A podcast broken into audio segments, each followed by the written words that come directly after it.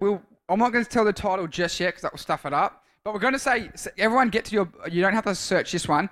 If you're in the Bibles, if you want to know where we're going to look at some major bits, go to Genesis uh, 8, no, sorry, Genesis 9, and the other one will be in Colossians. So if you just, we'll get to the exact verses later, but Genesis 8, stick a finger in there.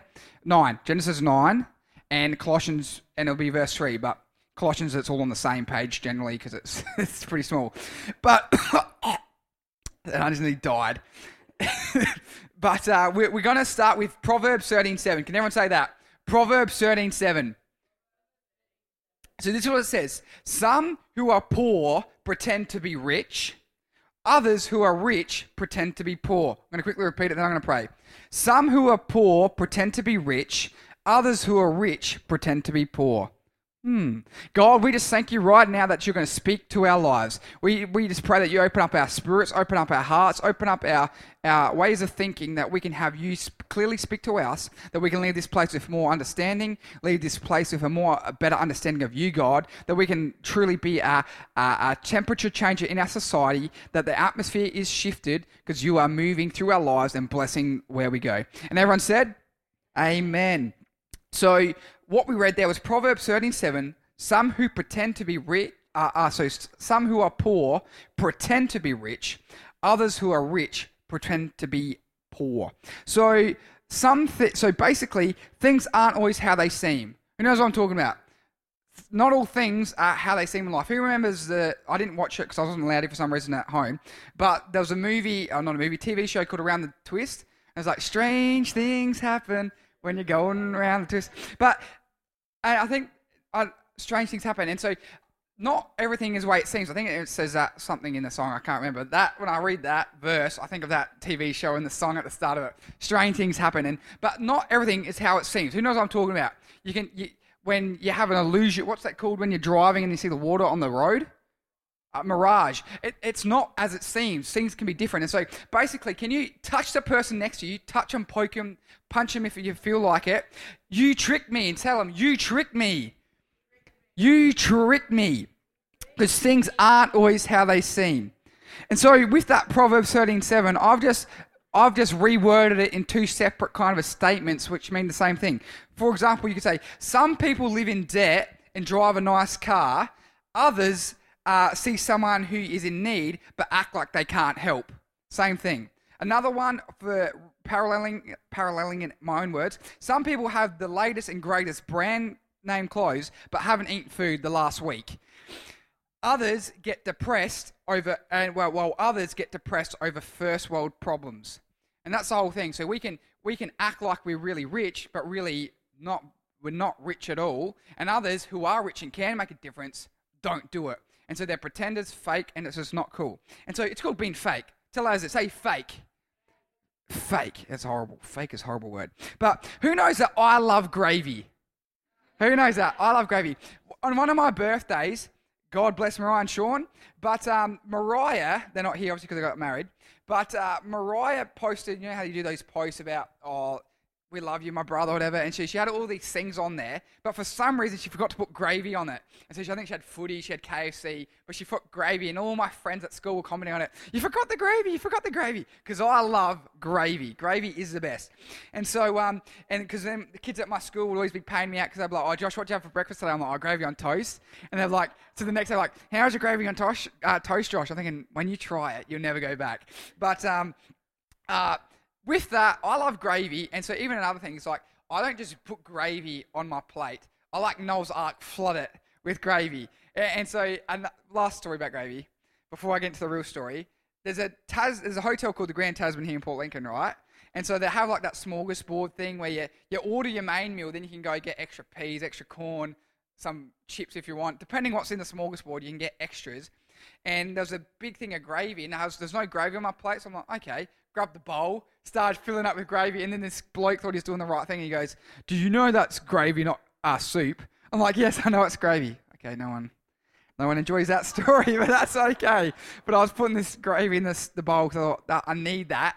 But yeah, but so basically to my story. So my mum is a good cook. Who knows that? Who's ever had my mum's cooking? Now if you're an Italian, you'd say coteletti.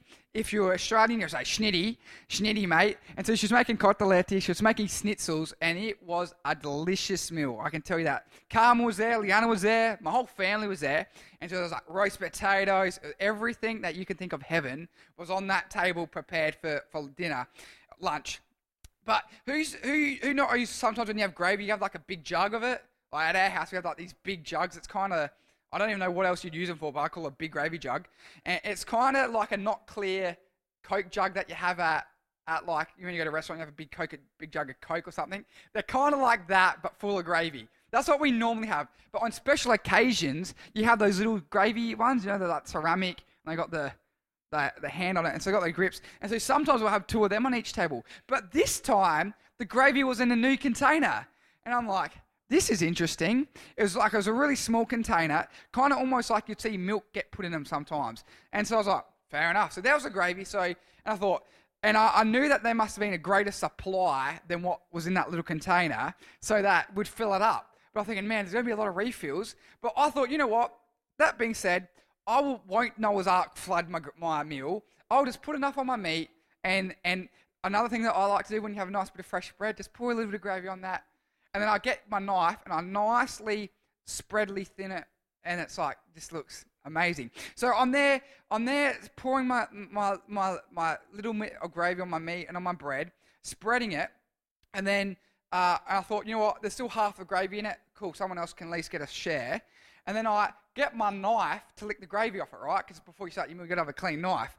And so then I lick my my knife and it was not gravy. So basically, what I thought was gravy was salad dressing. So the title of my message is Gravy, Not Salad Dressing. Can everyone say gravy, not salad dressing?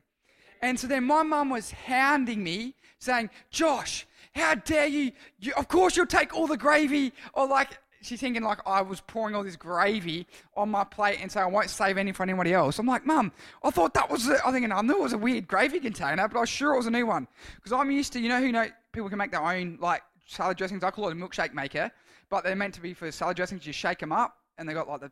So I'm used to the gravy, uh, the salad dressing being in one of them, and it wasn't. It was in one of these things which I thought was gravy. It was, it was horrible, absolutely horrible. So I licked this knife and it was just, oh, it was like bitter salad dressing. All so I wrecked my schnitzel, wrecked the schnitzel, wrecked my bread, and wrecked my appetite. It was just, and so, but with and the, the meal was ruined, right? My meal was ruined because of the the impostering salad dressing, not not gravy.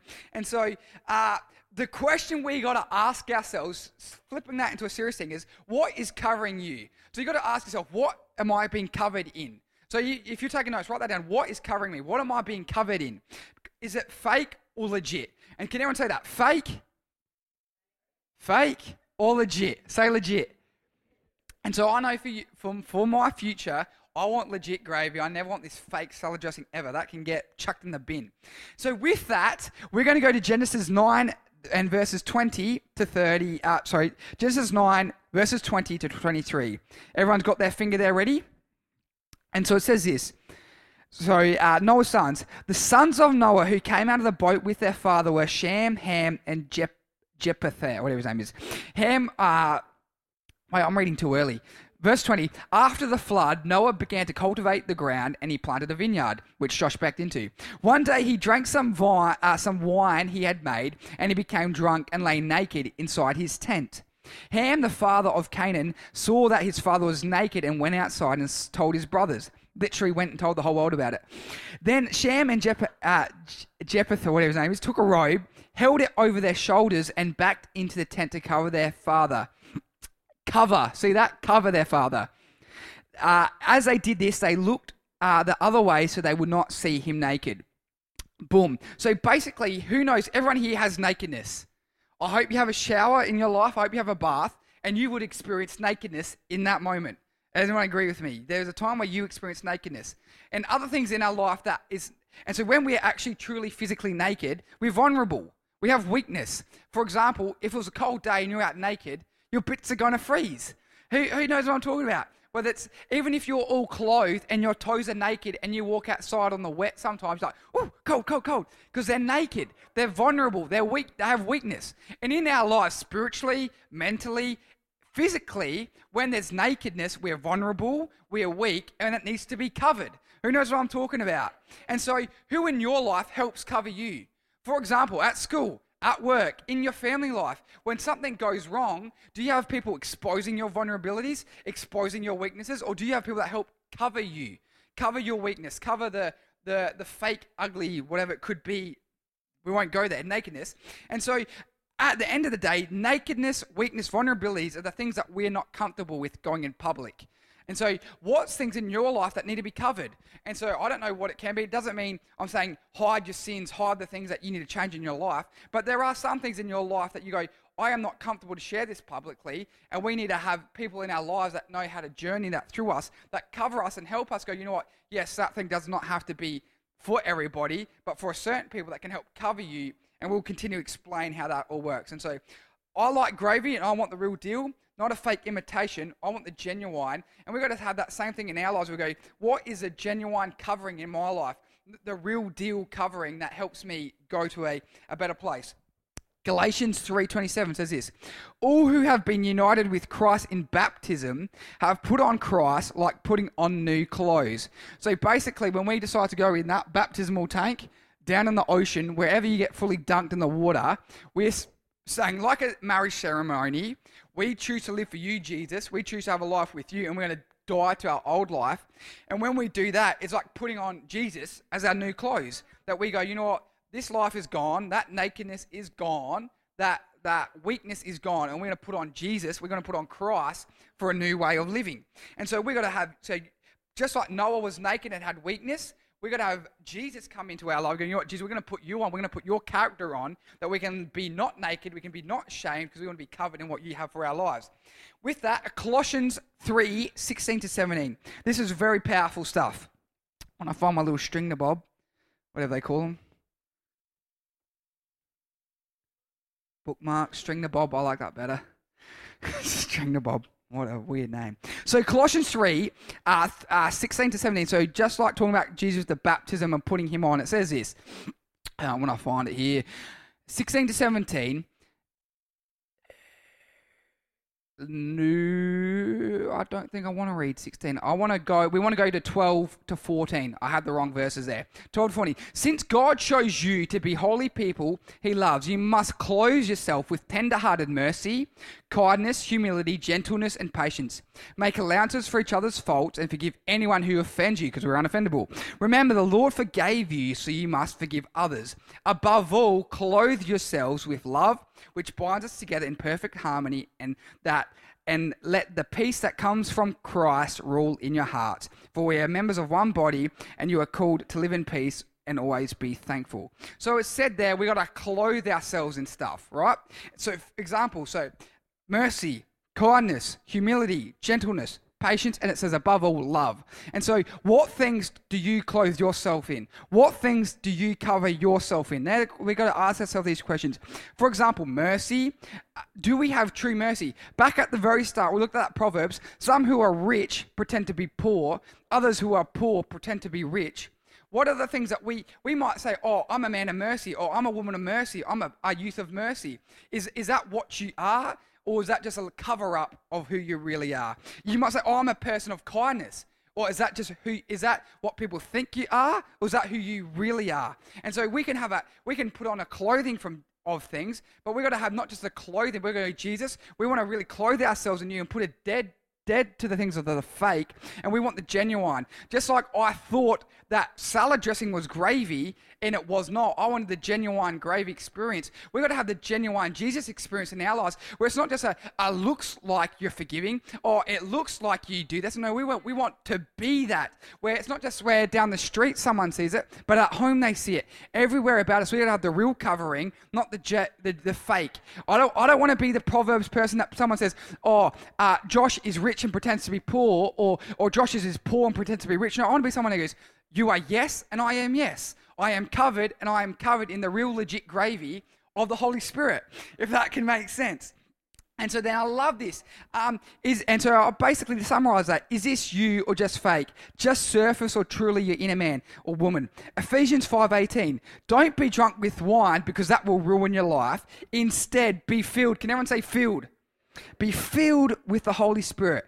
And so just like that gravy container could be filled with wine and ugly salad dressing. No, no, I don't want to be filled with that rubbish. I want to be filled with the Holy Spirit. I want to be filled with the genuine Jesus changing power of, of graviness, of the actual the things that, that help me be who I need to be, and not the imitation. And so basically, people will try to fill, fill their lives with things that aren't going to help us do anything. Oh, I'm just going to drink drink my problems away with wine, but that will ruin our lives. We've got to go, you know what, God, you are the source. You are the thing that will help me be a consistent person in life, which will be filling with the Holy Spirit and go, God, help me live the life where I can clothe myself in you, Jesus. And we'll see those things change and develop within us to be able to be and do the real graviness and not just be a fake. And so 1 John 4 8 says, God is love. It says a bit more than that, but basically the premises of 1 John 4 8 is it says, God is love. And then 1 Peter 4 8 says, love covers a multitude of sins. And so Jesus, being love, is God, right? And so love covers a multitude of sins. Uh, love covers a multitude of sins. So Jesus, God, covers a multitude of sins. And so we're going to go, God, I made a mistake. I had an oops, oh no moment. I've done this bad. I've done that wrong. But Jesus covers those things over our life. And so then going back to First of all, what just like that gravy container can be filled, we got to be the gravy container filled with the right things. And the second one is then what covers us? Does Jesus cover the multitude of our sins and, and make us the real person, or do we go, nah, we're just going to be whatever? We're going to uh, be filled with the fake, filled with the rubbish, and not be covered by the and let our sins run festering and yucky. And so, what we're going to do quickly now is the two questions we got from that brief, not preach, chat is what is covering you and what are you filled